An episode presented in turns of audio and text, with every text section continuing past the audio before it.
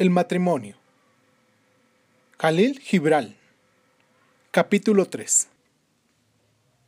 Entonces, Almitra habló otra vez. ¿Qué nos diréis sobre el matrimonio, maestro? Y él respondió diciendo, Nacisteis juntos, y juntos para siempre.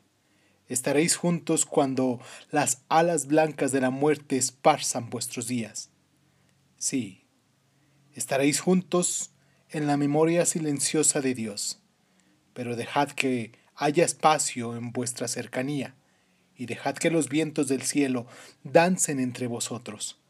Amaos el uno al otro, pero no hagáis del amor una atadura, que sea, más bien, un mar movible entre las costas de vuestras almas. Llenaos uno al otro vuestras copas, pero no bebáis de una sola copa.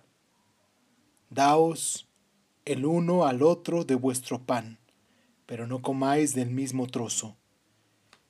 Cantad y bailar juntos, y estad alegres, pero cada uno de vosotros sea independiente.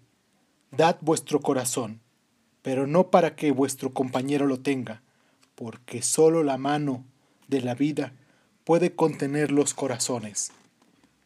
Y estad juntos, pero no demasiado juntos, porque los pilares del templo están aparte, y ni el roble crece bajo la sombra del ciprés, ni el ciprés bajo la del roble.